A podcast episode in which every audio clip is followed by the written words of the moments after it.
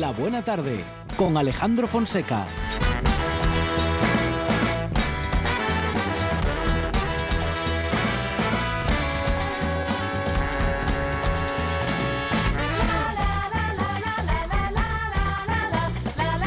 A las 4 y 7 minutos de la tarde, esta es una nueva buena tarde. Queda inaugurada una vez más la radio en la tarde de RPA.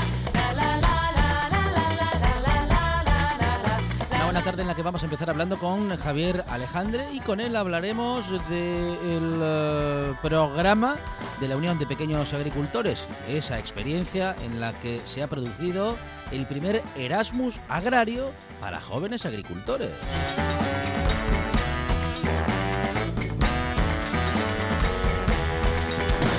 También hablaremos con Daniel García, biólogo y profesor de ecología de la Universidad de Oviedo. Con él hablaremos de un estudio que eh, nos enseña a no utilizar pesticidas. También hablaremos con la cantante lírica, lírica Susana Gudín y con ella hablaremos de una iniciativa que suena muy bien.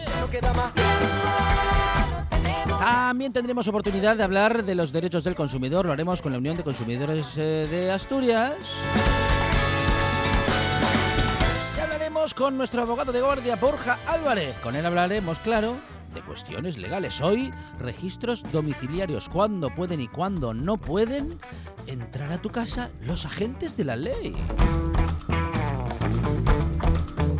Darío Escudero, el gijonudo, llegará con propuestas de cocina y de redes sociales muy gastronómicas. Día para la sabiduría con José Antonio Fidalgo. Y llegará Fernando Romero con la voz del Trubia. Y también para sumar más voces llegará Abelino Llera de la voz de Elena. Y los pájaros en la cabeza con Amador Vázquez y Laderas del Naranco y Alba Rueda y las historias del campo. En la producción, Sandra González. Cosas inexplicables de radio para Monchi Álvarez. En la puesta en el aire, Juan Saiz Pendar. Hasta las 8, todo esto es radio.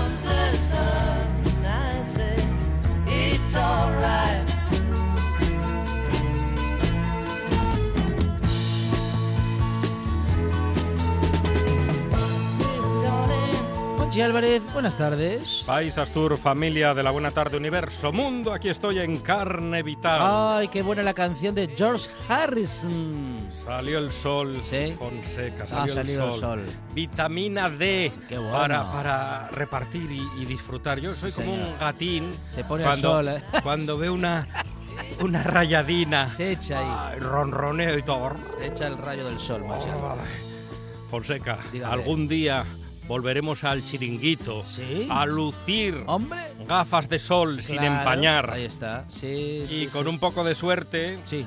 con un poco de suerte, cerraremos alguuna madrugada Bueno, bueno. Eso un ya- garito o dos. Eso ya. Por eso digo con un poco de suerte. Eso ya no lo hacíamos antes de todo esto. que vamos a volver ahora. Bueno, en fin. Si, si se lo propone mm, y yo, va, yo le sigo. Sí. Sí, De acuerdo. sí, La rayadina, la rayadina de sol. Ah. Ay, qué guapo, porque es que mañana y el sábado Sí. y no sé si el domingo Oh, se mantendrá, oh. llega Justin. Nuevo temporada. Oh, Le, ponen nombres raros siempre, pero eh, al final Filomena. eh, siempre, siempre es para lo mismo, para que tener que quedarnos en casa o si salimos, eh, empaparnos. Y ahora o es morirnos de frío según corresponde. Justin. Pero Sí. de momento disfrutemos de las rayadinas claro. de sol. It's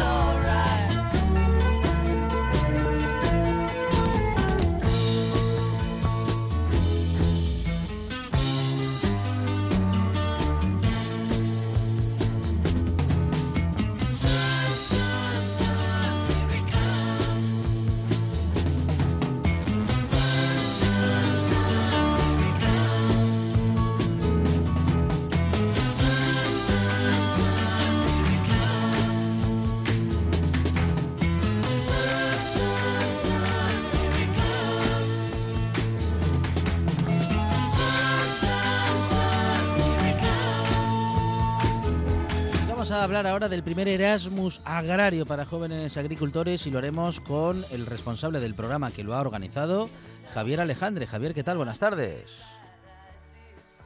Javier, vamos a ver si nos escucha Javier. A ver, hola Javier.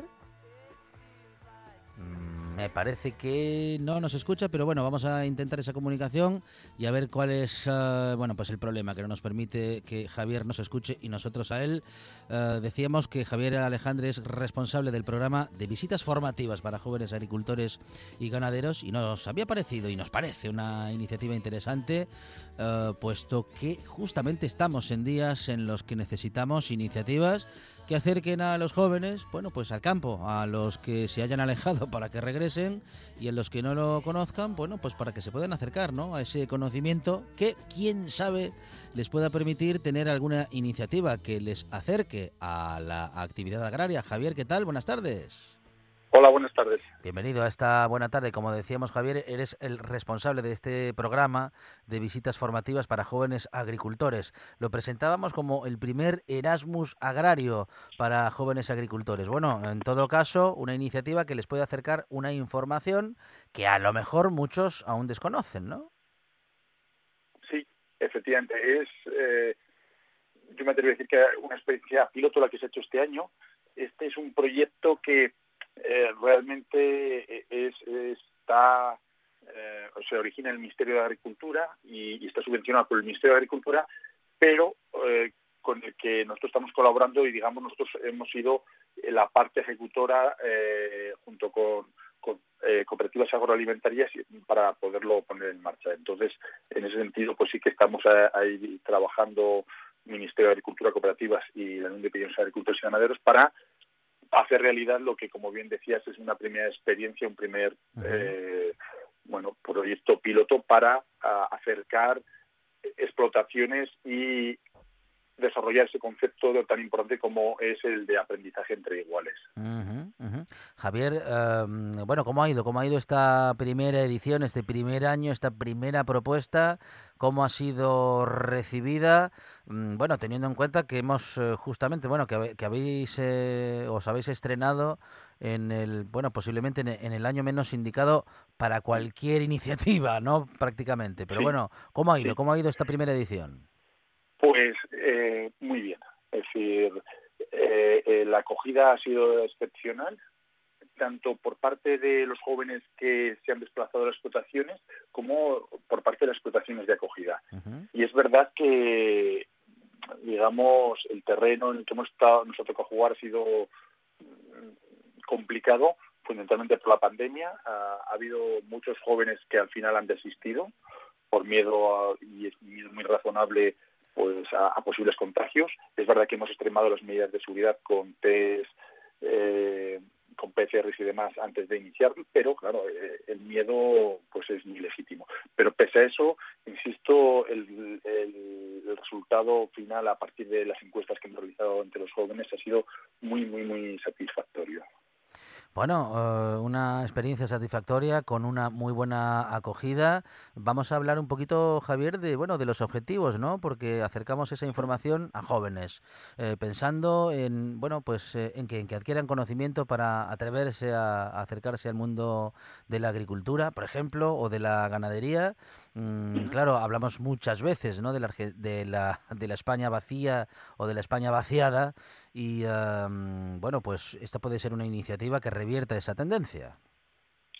Eso es. La idea es, eh, con este proyecto se pretende aportar un granito de arena, no más, porque es, es realmente complicado, frente al, al reto de, del relevo generacional y, bueno, pues atender esa necesidad de incorporar savia nueva al, al sector. Entonces, eh, el- la iniciativa se centra, el Ministerio la, la- la desarrolló pensando ya en los jóvenes que se han incorporado, es decir, aquellos que ya han hecho un proceso de incorporación a la actividad, pero detectando que son justamente esos primeros cinco años cuando el joven empresario tiene más riesgos. ¿Por qué?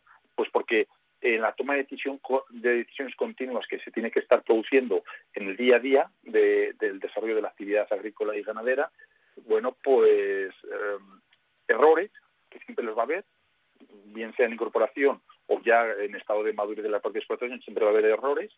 No es lo mismo cuando estás iniciando la actividad que tienes muy poca capacidad financiera y económica para enfrentar un posible revés a que cuando pues estás ya consolidado ¿no? como, como actividad. En ese sentido, lo que el proyecto pretende es acercar esos jóvenes que han dado el paso para incorporarse a la actividad y acercarlos a, a explotaciones ya consolidadas, maduras, que han pasado por situaciones parecidas a las que ellos quizá están viviendo ahora, que las han resuelto y en ese sentido, bueno, pues aprender. Esto es un poco en esencia, es decir, con esto al final lo que pretendemos es minimizar los riesgos que eh, los jóvenes necesariamente por por la actividad que, que- que están desarrollando, una actividad que al final está al aire libre y que está continuamente eh, jalonada de toma de decisiones importantes, pues reducir esos riesgos para asegurar la viabilidad y, y el éxito de, de algo tan importante como es iniciarse en actividad agrícola o, o ganadera. Bueno, han mejorado sus conocimientos, han conocido prácticas innovadoras y sostenibles en muchos casos, abierto su mente, ¿no? Con bueno, pues con esas expe- experiencias que comparten otros eh, otros compañeros y compañeras del eh, sector con esa experiencia que tú dices y que es tan importante, ¿no? Que es tan relevante. eh, bueno, pues personas que han conocido una actividad que ha cambiado tanto, ¿no? Y que han conocido una economía bien diferente a la que vivimos hoy, pero que en todo caso, bueno, en algunas cuestiones se sigue pareciendo bastante, sobre todo a la hora de tomar decisiones. La experiencia, digo, es un grado y que la puedan, que la hayan podido compartir con, eh, bueno, pues con jóvenes agricultores es, eh, bueno, es, es muy importante, muy interesante. Claro, es, es lo que decía anteriormente de, de ese aprender entre iguales. Sí. Al final, detrás de un proceso de incorporación, sobre todo de los que son reglados, y pues hay una parte de formación, formación que no deja de ser teórica. Esta iniciativa lo que pretende es dar un paso más y esa, eh, esa formación teórica eh, completarla con eh, formación, sobre todo práctica. Y formación práctica que además, por una de las condiciones que puso el Ministerio, pues obliga a desplazarse fuera de su comunidad autónoma. De tal forma que cualquier joven agricultor o ganadero de Asturias que haya pretendido participar en un proyecto necesariamente tiene que salir de la comunidad autónoma e ir a otras, dentro de un abanico importante de explotación de acogida. Nosotros en su momento propusimos 45 explotaciones y junto con cooperativas llegamos hasta 51. Esas han sido las opciones que, que se han ofrecido a los agricultores y ganaderos y entonces tú tienes que elegir a alguien, alguna explotación fuera de tu comunidad autónoma. Eso yo creo que también enriquece porque te, da, eh, te, te ayuda a, a, a ver cómo una, una realidad o la realidad que tú eh, conoces en tu territorio eh, pues se transforma cuando las circunstancias son diferentes, climatología, el suelo, en fin, todos estos elementos influyen. Y al final creo que ayuda a tener una visión más amplia de lo que es el concepto de agricultura y ganadería. Y, en ese sentido pensamos que ha sido un éxito. Bueno, y muy enriquecedor, muy enriquecedor porque es muy necesario ¿eh? que podamos salir de bueno pues de nuestra experiencia, de nuestro lugar más cercano, de bueno de ese mm, vamos a decir que de esa repetición, no un poco que tenemos eh, en, en un territorio, en una actividad determinada, poder ver bueno en fin cómo se hacen las cosas en otro sitio, en, en muchas cosas se puede parecer mucho, en otras no tanto y eso puede ayudar también a bueno pues a ver las cosas de otra manera y también a pues posiblemente pensar en soluciones diferentes. Justamente, justamente, pero incluso, fíjate, me atrevería a decir que ese beneficio, esa forma de plan- ese planteamiento que haces, que coincido totalmente, eh, no se circunscribe únicamente al joven que va a, formarse a esa explotación de acogida, sino por lo que nos cuentan las explotaciones que han acogido los jóvenes, también ellas aprenden. Porque de, las dudas, de la forma que incluso trae el joven de, de resolver o de plantear o de enfrentar un problema, eh, pues eh, en ese debate que, que se entabla entre, eh, digamos, la explotación de acogida y el joven, salen soluciones y, y salen reflexiones que benefician tanto uno como otro. Por lo tanto, eh, la experiencia nuestra es que es interesante, por supuesto, para el joven, pero también para la explotación de acogida y porque, porque insisto, ayuda a enriquecer un poco esa, esa visión amplia que se pueda tener de, de- de nuestro sector. Ujú. Bueno, una iniciativa que en definitiva ha sido muy eh, positiva tanto para el campo como para todos los integrantes, eh, como dices, los que los que han eh, los que han sido recibidos y los que han recibido y seguro que ese intercambio ha sido enriquecedor para todas las partes que han eh, bueno que han estado implicadas, ¿no? en esta iniciativa. En todo caso, estamos hablando de la primera edición eh, que bueno que ha sucedido ya el, el- año pasado. Habrá que ver qué, qué sucede para este 2021. ¿Cuáles son las, perspect- las perspectivas? ¿Cuáles son los planes para esta bueno para este año que estamos iniciando? Pues eh, en principio todo apunta bien porque detrás de pues detrás de esta iniciativa lógicamente tiene que haber un presupuesto. Y lo que sí ya sabemos es que el año pasado eh, el Ministerio Sanante puso encima de la mesa en esto en la medida que era una especie de piloto 66.000 euros y en los presupuestos de este año ya hay un millón de euros. Estamos hablando de un orden de magnitud muy diferente y eso nos alberga muchas esperanzas eh, y eso de alguna forma confirma también lo que estamos comentando ahora mismo y es que eh, ha sido un éxito y que eso es necesario diga- digamos amplificarlo y, y llevarlo a, a más agricultores y más ganaderos. En ese sentido, muy esperanzados. Mm, Lo que también es cierto es que lo que hemos aprendido es que necesitamos que eh, el periodo en el que se pueda desarrollar los intercambios sean amplios. Un- Uno de los problemas que hemos tenido en esta primera experiencia piloto es que solamente eh, la exper- la- eh, los intercambios se han podido hacer en noviembre y diciembre por un tema de que se ha ido dilatando todo el bueno pues la administración ya sabes que es lenta entonces Sí. se han ido dilatando todos los procesos para aprobar eh, el real decreto que amparaba esta, este- estos Erasmus agrarios y al final bueno pues eh, tuvo que estar muy a final de año. Qué ocurre es estamos hablando de un periodo donde los días son muy cortos donde hay muchos sitios donde la actividad agrícola se reduce muchísimo. Eh, entonces, bueno, pues eh, de ahí hemos aprendido. Y lo que nosotros estamos planteando ya abiertamente al Ministerio es que necesitamos que sea el periodo más amplio posible para dar un abanico amplio eh, y una capacidad de elección al joven para que elija no solamente la explotación que le interesa, sino también el momento que le interesa. Porque eh, te puede interesar una explotación ganadera que mm, cuando vayas a verla está haciendo una determinada cuestión, imaginémonos relacionado con, con, el forraje, pero no se aborde cuestiones como la inseminación o cualquier otro elemento que pueda ser importante, ¿no? El manejo de- del ganado. Entonces, bueno, pues si conseguimos un, un- que se amplíe el plazo, el periodo, pues eh, podremos dar muchas más opciones a, los agricultores y a los ganaderos que, a la hora de seleccionar las explotaciones. Y eso es importante porque se podrá focalizar mucho más la atención de ese joven respecto al tema que quiere, que, que está interesado eh, a la hora de, enfrentar o, o- o- o acometer ese proceso. Y luego, finalmente, un reto que también tenemos entre todos es que eh, esto se haga sencillo, de la forma más sencilla posible, porque eh, al final ah, no olvidemos que, que este es un, una línea que, que ha desarrollado el Ministerio de Agricultura. En general, mm, casi siempre suele ser suele pecar de exceso de burocracia y de, y de papeleos. Tenemos que intentar que sea muy dinámica, muy ágil, porque el campo es eso, es decir, las decisiones hay que tomarlas rápidamente y tenemos que buscar el mejor momento.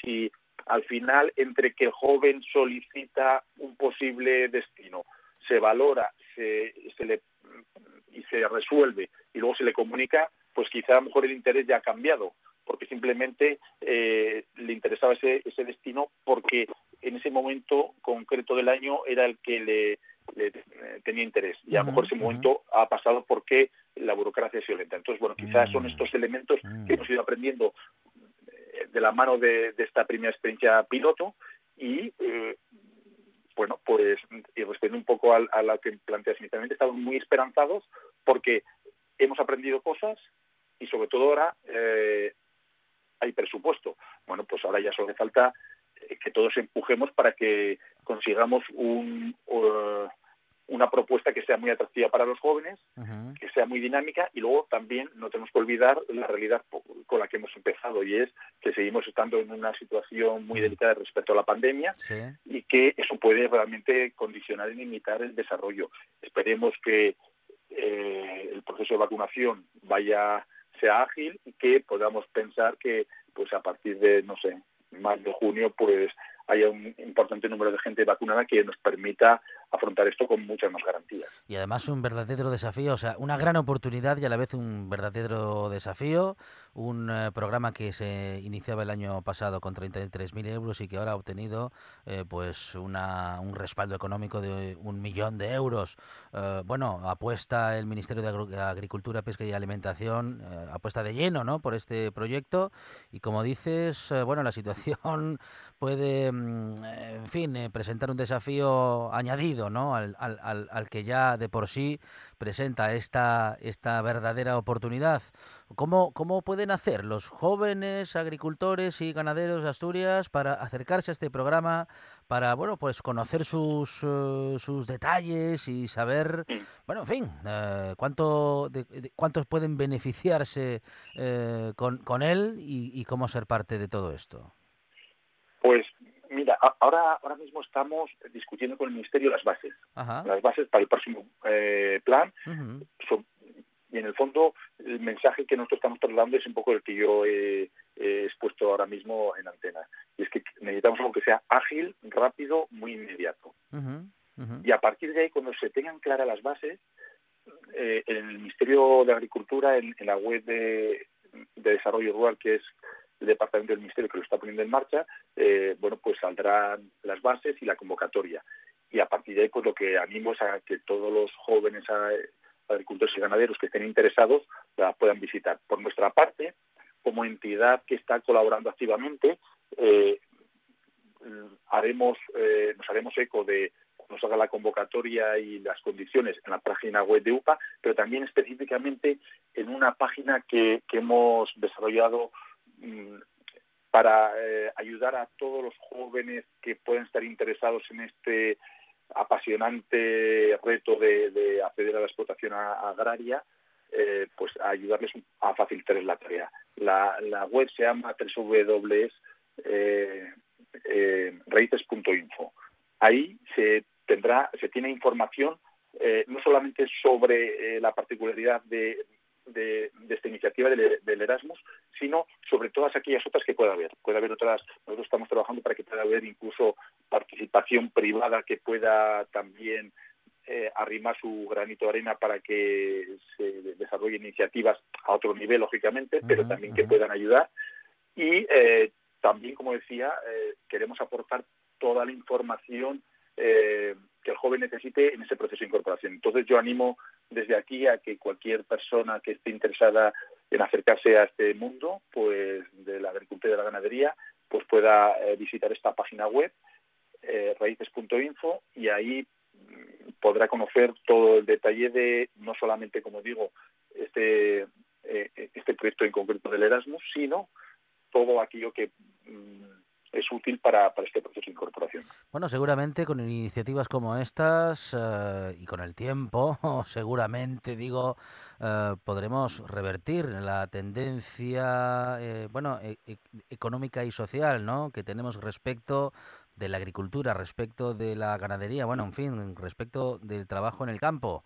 Eh, las nuevas tecnologías seguro que nos pueden ayudar a ser más eficientes e iniciativas como estas también acercan y distribuyen ese conocimiento de un modo más genérico por bueno pues por las nuevas generaciones o a partir de las nuevas generaciones especialmente bueno esto con los años puede puede puede, puede hacer vamos digo puede concretar un verdadero cambio no Pues yo quiero y debo ser optimista, es decir, eh, la que tengo es que estamos ante un cambio de, de tendencia, efectivamente. Es decir, eh, no han sido muchas cosas, pero una de ellas que creo que, que está empezando a calar en la sociedad es la, los efectos de la pandemia. La pandemia lo que ha demostrado es que hay pocas cosas en la vida que sean absolutamente esenciales, pero una de ellas sí que es la agricultura y la ganadería la sanidad es otra, pero hay pocas cosas. Bueno, pero está poniendo, es decir, la pandemia creo que ha servido para que eh, la sociedad entienda y empiece a valorar lo que realmente somos los agricultores y los ganaderos. Y de esa eh, revalorización de nuestra actividad creo que también está viniendo un mayor interés, un interés cada vez eh, mayor, como decía, para ah, respecto a jóvenes, para ah, acercarse a, nuestra a nuestra actividad agrícola y ganadera. Y eso me da la sensación que está, como digo, ayudando a cambiar esa esa tendencia. Por otra parte, es verdad que las nuevas tecnologías están acercando mucho más el campo a, a la ciudad y la ciudad al campo, en el sentido de que eh, hay mucho, hay muchos, hay o ya empieza a haber eh, iniciativas concretas y casos concretos de jóvenes que han decidido volver al campo, pudiendo trabajar o teletrabajar desde el campo en actividades relacionadas con cuestiones que antes eran muy circunscritas al mundo eh, urbano. Por lo tanto, ahí se está produciendo un, mari- un maridaje interesante y yo creo que eso está cambiando la visión que, la sociedad tiene de, lo rural y, de nuestro sector. Y, y eso me hace ser optimista y por eso eh, la Unión de Pequeños Agricultores y Ganaderos han lanzado la iniciativa que decía anteriormente de raíces.info porque lo que queremos en el fondo es eh, ayudar a cambiar la imagen, ayudar a, tra- a trasladar, eh, trasladar a la sociedad una imagen de lo que es realmente el sector, un, sector dinámico, empresarial, que, que muy respetuoso con la naturaleza, que tiene que, eh, que tiene muchos valores y que creo que eso, eh, son valores que cada vez están teniendo más reconocimiento por parte de la sociedad. Entonces, en la medida en que ayudemos todos a cambiar esa imagen, pensamos que podemos revertir un, un fenómeno que durante, en los últimos años ha sido pues bastante eh, desalentador en tanto en cuanto pues lo único que eh, la, el medio rural y la actividad lo único que hacía era perder efectivos. Uh, www.raices.info es la página donde se puede encontrar la información que hay hasta el momento del primer Erasmus um, agrario que se ha realizado en el año 2020 y que espera una nueva edición y nuevas ediciones porque va a crecer de verdad y va a tener, eh, bueno, pues eso, un, un, crecimiento exponencial del que seguramente muchos jóvenes se van a poder beneficiar. Hay que acercarse a, ese, a este programa, a esta iniciativa, muy interesante para el campo asturiano. Javier Alejandre, eh, muchísimas gracias y un saludo desde la buena tarde. Gracias a vosotros por vuestro interés. Estás escuchando RPA, la radio autonómica.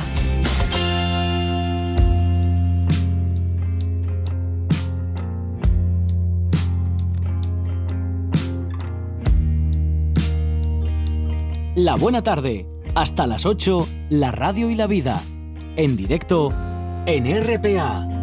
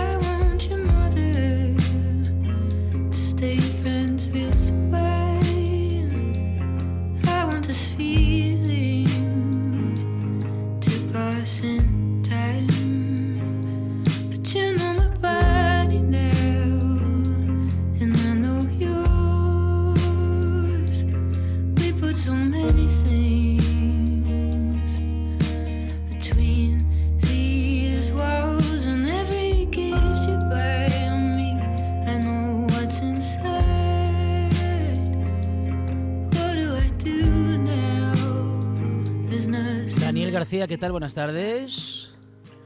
Hola, buenas tardes. Daniel García es biólogo y profesor de ecología de la Universidad de Oviedo y coautor del estudio que dice que mm, la instalación de cajas nido para aves puede mejorar el control de plagas en los cultivos de manzano de sidra, Daniel. Bueno, una manera de mm, hacer un control de plagas más que natural, ¿no? Exactamente, es totalmente natural. Vamos, llevada a cabo por los por las aves silvestres que aparecen de forma espontánea en las en las pumaradas. Bueno, ¿y esto cómo, cómo funciona, Daniel? ¿Simplemente se ponen las cajas nido? eh, ¿Cómo hay que distribuirlas? ¿Cuál es el modo de hacerlo para que, bueno, para que a los, a los pacherinos les parezca una buena idea anidar eh, o al menos pasar eh, una buena temporada allí? Sí, la idea es utilizar unas cajas nido que son, bueno, de un tamaño determinado, unos 20 centímetros de alto por unos 15 centímetros de, de ancho. ¿eh? Están orientadas a un tipo de, de pájaros insectívoros como los carboneros y los herrerillos, que sabemos que son bastante eficientes, ¿no? Como controladores de plagas. Sí. Tienen un agujero de entrada eh, que como máximo es de unos 3 centímetros y medio. Eso también es importante porque si ponemos un agujero demasiado grande Claro. puede que entren los depredadores. Y bueno, colocamos las cajas pues como a una altura de un entre un metro y medio y dos metros, bien mejor ori- orientadas hacia el sur, en sitios donde no pase, no, no haya mucho tránsito de, de gente. Y bueno, nosotros recomendamos como unas 10 cajas por hectárea. Unas 10 cajas por hectárea y de esta manera se puede reducir el bueno pues por ejemplo la utilización o la necesidad de utilizar eh, pesticidas bueno pesti- pesticidas químicos Daniel. Exactamente, sí. La idea es que, bueno, esos son los, nuestros experimentos que hemos utilizado, que hemos hecho con, utilizando esas condiciones, pues hemos conseguido rebajar pues eh, a cerca de la mitad lo que es la abundancia de, de insectos y otros artrópodos en los en los manzanos y en concreto en la, la hemos, hemos visto también que se reduce en un en un 30 o un 35% la, la probabilidad de que aparezcan plagas, ¿eh? Sí. insectos plaga en, esos manzanos. Bueno, se reducen esas eh, opciones, luego, mm, claro, no se elimina del todo la necesidad de utilizar pesticidas, pero al menos la reduce en un porcentaje importante. Y justamente es en esa dirección en la que, bueno, debiéramos de intentar ir, Daniel, eh, que las explotaciones utilicen, bueno, pues cada vez menos químicos y más controles como este, controles naturales. Bueno, no obstante, seguro que quienes trabajan en el campo mm, conocen muchos de, esos métodos también. Sí, bueno, ellos conocen las aves, ¿no? La mayoría de los, de los eh, productores de manzana saben que hay aves que son que son beneficiosas, pero no sabíamos muy bien hasta qué punto pues esta medida podía ser efectiva, ¿no? En términos eh, reales, ¿no? Y cuantitativos, ¿no?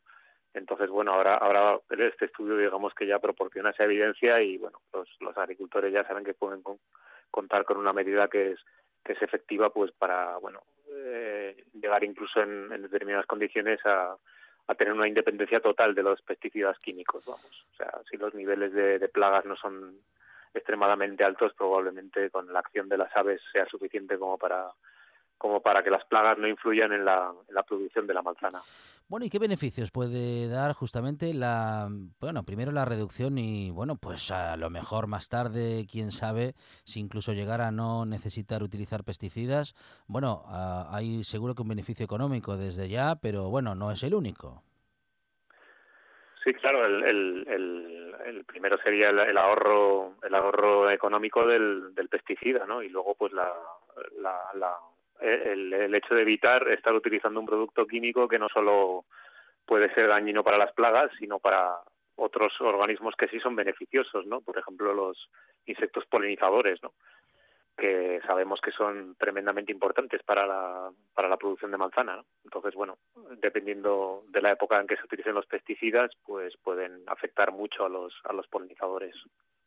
Bueno, recordamos que esta investigación ha sido publicada en la revista Journal of Applied Ecology y en ella, como decimos, se anima a los agricultores a abandonar los pesticidas al menos en un porcentaje inicial eh, para más tarde poder lograr eh, hacerlo de manera, bueno, en fin, absoluta o, o- casi total. Eh, este es un estudio que, como decíamos, una investigación que ha llevado a cabo la Universidad de Oviedo y el Servicio Regional de Desarrollo Agroalimentario de Asturias, el SERIDA, y que ha evidenciado esos beneficios de instalar cajas nido. Decías que, bueno, ¿en qué proporción y, bueno, y qué distancia debiera de existir entre, entre unas y otras?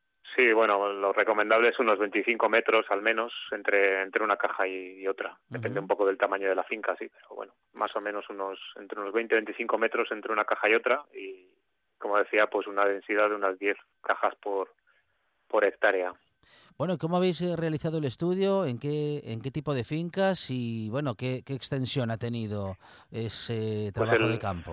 Sí, sí, el estudio cubre pues eh, 24 fincas que están distribuidas en la parte central de, de Asturias, en, bueno, en distintos concejos, ¿no? Sobre todo Villa, Villaviciosa, eh, Siero, algo de Gijón también. Entonces, bueno, cubre una, una variedad de fincas realmente grande, ¿no? Entonces, en ujú. 12 de esas fincas eh, eh, in- instalábamos las cajas nido con las densidades que, que he comentado y en otras 12 eh, no las instalábamos eh, y las utilizábamos como fin- fincas de control, ¿no? Para comparar lo que está pasando en esas fincas manipuladas, entre comillas, ¿no?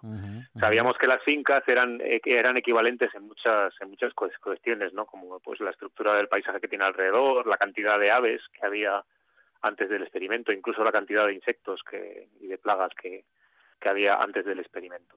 Entonces sabemos que cualquier cambio que haya en las en las comunidades de insectos pues es debido a la básicamente a la- al hecho de añadir las cajas nido.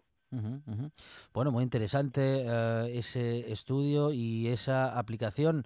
Eh, en todo caso, eh, Daniel, mm, bueno, lo habéis hecho en un año que, como decimos, ha sido poco propicio para casi cualquier cosa, aunque en vuestro caso, claro, lo de poder hacer, haber hecho el estudio, pues eh, al aire libre en la naturaleza, os ha permitido seguramente, bueno, más libertad y el poder haber eh, concretado el, el estudio. ¿Hubo algunas dificultades? Eh, ¿Fue más difícil de lo bueno de lo esperado en vista de las circunstancias?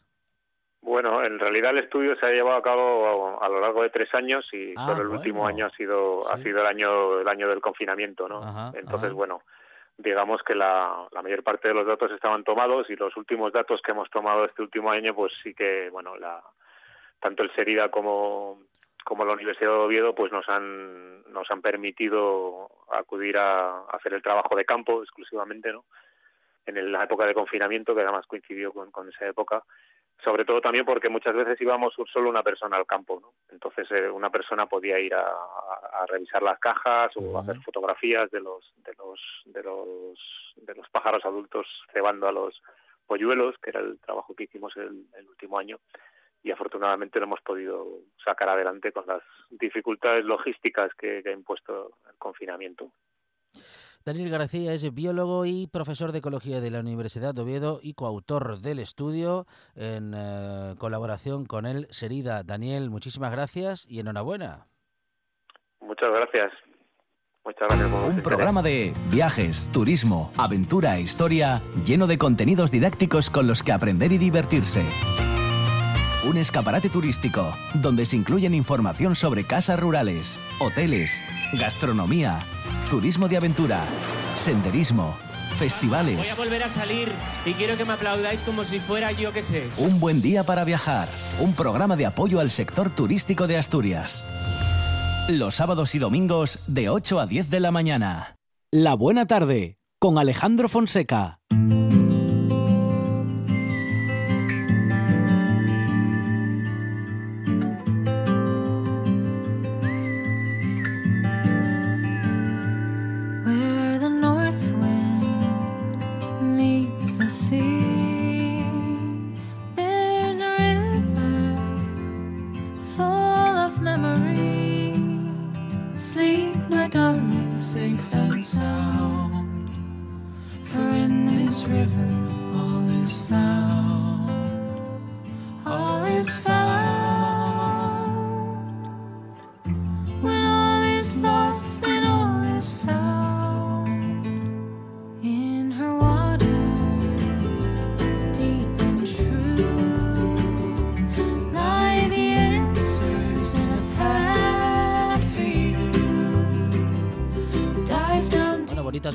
Hablar con eh, justamente una persona que tiene una voz privilegiada y muy trabajada, Susana Godín. Gudín, ¿qué tal? Buenas tardes. Buenas tardes, muchas gracias. Bueno, Susana, bienvenida. Eh, Susana es cantante lírica, profesora de canto y directora de la Escuela Municipal de Música Arcángel San Miguel del Concejo del Franco. Bueno, Susana, con una mm, iniciativa artística eh, de la que hay que enterarse muy pronto, muy pronto, porque, claro, vais a, a impartir un taller en el que, como suele suceder en estos últimos tiempos, las plazas presenciales son muy limitadas, ¿no? Mucho, muy limitadas e incluso menos de lo que por ley, digamos, nos piden porque, bueno, la gente también está nerviosa y Claro. preferimos trabajar con gente que esté más tranquila, ¿no? Pero Claro, bueno, para dar esa ahí están las redes sociales. claro para dar esa seguridad a todos los que vayan a asistir a los eh, bueno pues a, a los eh, al taller a los talleres Sí, y, em, Sí. y bueno que puedan hacerlo como dices con seguridad y tranquilidad porque acercarse a bueno pues a la técnica del canto acercarse a la música eh, Mm. estando un poco inquieto, estando inseguro, bueno, pues, eh, en fin, no, no es lo más recomendable. Y por otra parte, además, Susana, claro, lo estáis proponiendo para todo tipo de público. Sí, porque, mm, bueno, es un poco la, la, la intención, es el conocer realmente los pilares. Yo lo defino este taller de la siguiente manera, porque hay gente que tiene un poco de, de reparo a la hora de, bueno, de que lo dé yo por mi, por mi profesión más lírica o, o porque no va a ser un taller al uso donde todo el mundo se pone a cantar, ¿no? Yo siempre les digo, imagínate que, que os piden cantar, eh, que os piden componer o, o crear una frase Sí. donde os pidan X cantidad de sustantivos. Pues realmente yo creo que lo primero que tienes que saber es qué es un sustantivo. Y entonces con este ejemplo es un poco lo que yo quiero equiparar al, al taller. Eh, yo quiero explicarles de dónde viene la técnica, por qué durante tantos siglos funcionó y sigue funcionando hoy en día y cómo puede ayudar a cualquier voz a desarrollarse de manera pues natural sin necesidad de llegar al bueno al, al canto olímpico no Eh, no hace falta llegar tan allá si no te gusta. Bueno, justamente eh, estamos hablando de unos conocimientos eh, teóricos y prácticos que nos permiten entender un poquito, bueno, pues cómo funciona, ¿no? Cómo funciona nuestro cuerpo, nuestra nuestra caja torácica para, bueno, funcionar justamente como, vamos a decir que como funcionaría o cómo funciona la caja de madera de la guitarra, por ejemplo. exactamente es que además la guitarra y el violín serán dos palabras que mañana van a salir precisamente para que la gente entienda que es eh, realmente nuestra caja de resonancia como en un violín o en una guitarra es lo que le va a dar realmente el máximo valor y la máxima estética a la voz. Las cuerdas las puedes poner en una caja luego de galletas y no va a salir, no va a sonar igual, ¿verdad? Pero la caja de resonancia es, es de gran valor y precisamente ese, pues ya ves, me ha sacado el, exactamente el ejemplo que yo tengo preparado para explicarlo un poquito así mañana. Qué bueno, qué bueno. Bueno, am, hombre, lo- lo- lo- los que estamos hablando hace muchos años, eh, bueno, técnicas de respiración, eh, cómo colocar la voz, cómo aprovechar mejor, no, bueno, la voz que con la que hemos llegado al mundo, ¿no? Porque al final Sí, am, Sí. eh, no todos los que estamos en la radio tenemos esas voces, vamos a decir que indiscutibles, ¿no? Que son, eh, bueno, pues a- incon- indiscutiblemente de radio y pues las tenemos Sí. que trabajar un poquito más para sacar todo el provecho que se pueda. Eh, bueno, eh, pero bueno, que, que comparado con vosotras, en fin, lo nuestro es, vamos, de principiantes. Porque claro, em, Bueno. como, como dices, mm, bueno, tampoco hace falta llegar a un nivel, bueno, pues como el vuestro, Susana, eh, que eres cantante lírica, pero se puede disfrutar del canto eh, sin llegar a esos niveles de exigencia. Claro, yo, mira, yo siempre digo, la laringe eh, es la que cada uno tiene y Mm. cada uno puede usarla como quiere. Claro. Realmente lo que pretendo con, con talleres de este, de este tipo es que la gente eh, pueda sacar el máximo provecho que quiera de sí mismo. Porque por suerte el, el bel canto se basa en, en respetar por completo la fisiología de la voz. Ajá. No quiere ir contra natura, es todo lo contrario. Entonces, para cualquier tipo de voz, cualquier estilo que quieras hacer, vas a encontrar siempre pues unos pilares básicos que te van a ayudar. Y parte de esto, pues a veces, mira, también dentro de poco voy a hacer por cuarta vez un taller, eh, mm, bueno, sobre voz, que también, que no es solo de canto, sino también para actores, pues para locutores, bueno. eh, gente que dobla y demás. Mm, Y mm. es parte de, de esto también lo, lo trabajamos y lo preparamos, porque, jo, es tan natural, está tan sumamente estudiado y, y basado en, en principios eh, totalmente fisiológicos que Mm, funciona mm. con todo el mundo y, Claro. y la gente se sorprende. Bueno, Susana, eh, gente que utiliza mucho la voz. Acabas de nombrar actores, locutores, Sí, y pero, pero pienso también en ponentes, en profesores, en por profesoras, supuesto. eh, que utilizan Cual- la voz. Bueno, que tenga que trabajar un poquito con su Claro, voz, más allá de lo que es una conversación normal, mm, bueno, pues ahí ya vamos, es que ahí lo tiene, claro, claro. el punto. Em, ¿Cualquiera de nosotros puede cantar? Cantar sí, no todo el mundo puede cantar ópera, porque Ajá. va un poquito más allá, claro. pero todo el mundo puede mejorar. Yo siempre, em, siempre pongo de ejemplo lo siguiente. He tenido alumnos que han llegado eh, a mí, pues muy cercanos ya a los 90 años, y se han sorprendido de lo que han mejorado. Porque es una gimnasia, igual que yo siempre les digo, a que cuánta gente conoces que se jubila y de repente se apunta a pilates y empieza a sentirse mejor y estar más fuerte. Pues con esto es lo mismo, las cuerdas vocales son dos músculos, se trabajan y se mejora.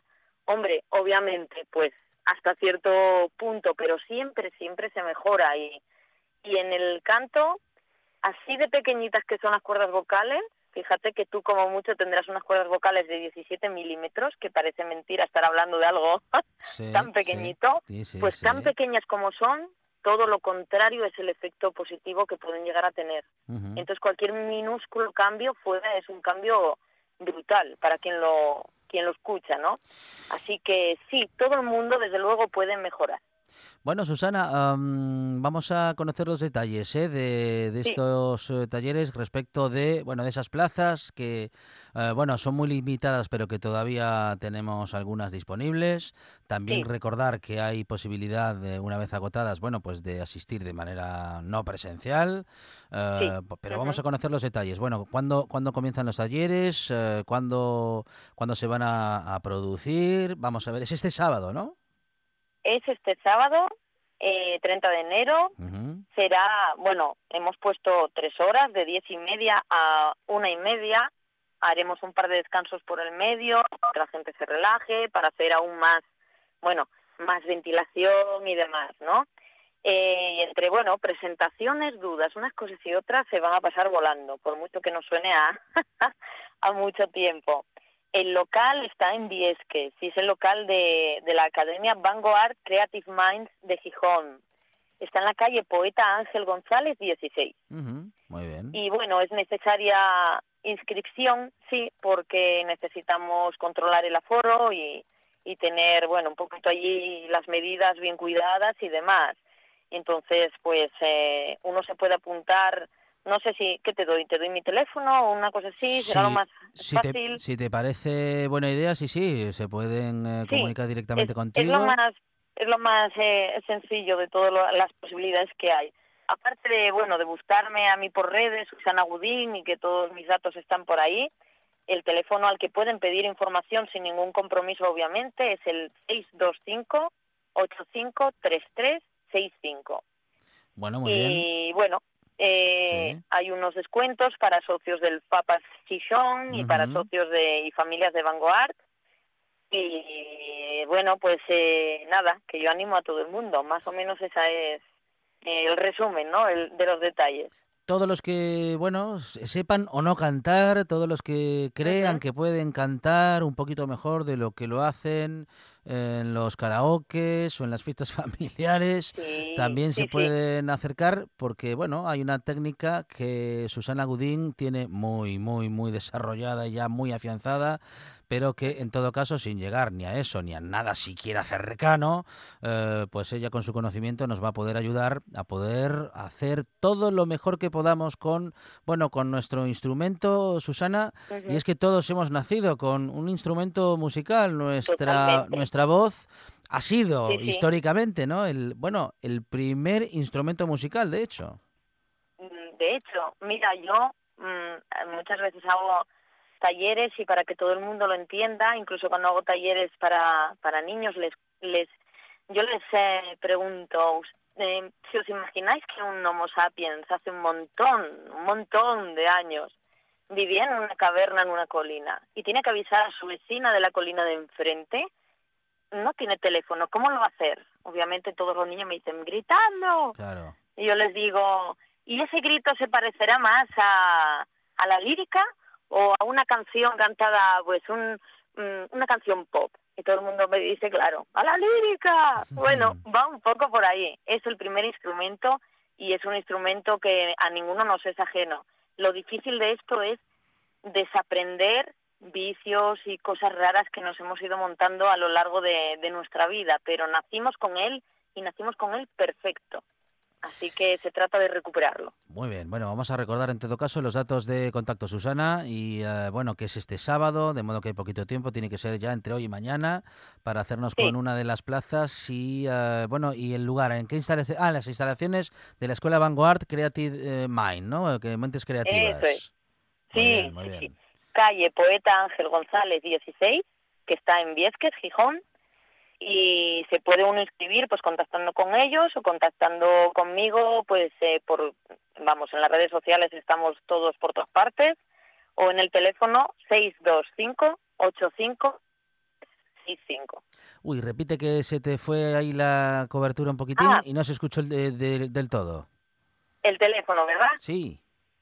sí 625 85 3365 Susana Gudín es cantante lírica, profesora de canto y directora de la Escuela Municipal de Música Arcángel San Miguel del Concejo del Franco. Susana, muchas gracias. Un abrazo. a vosotros siempre otro para vosotros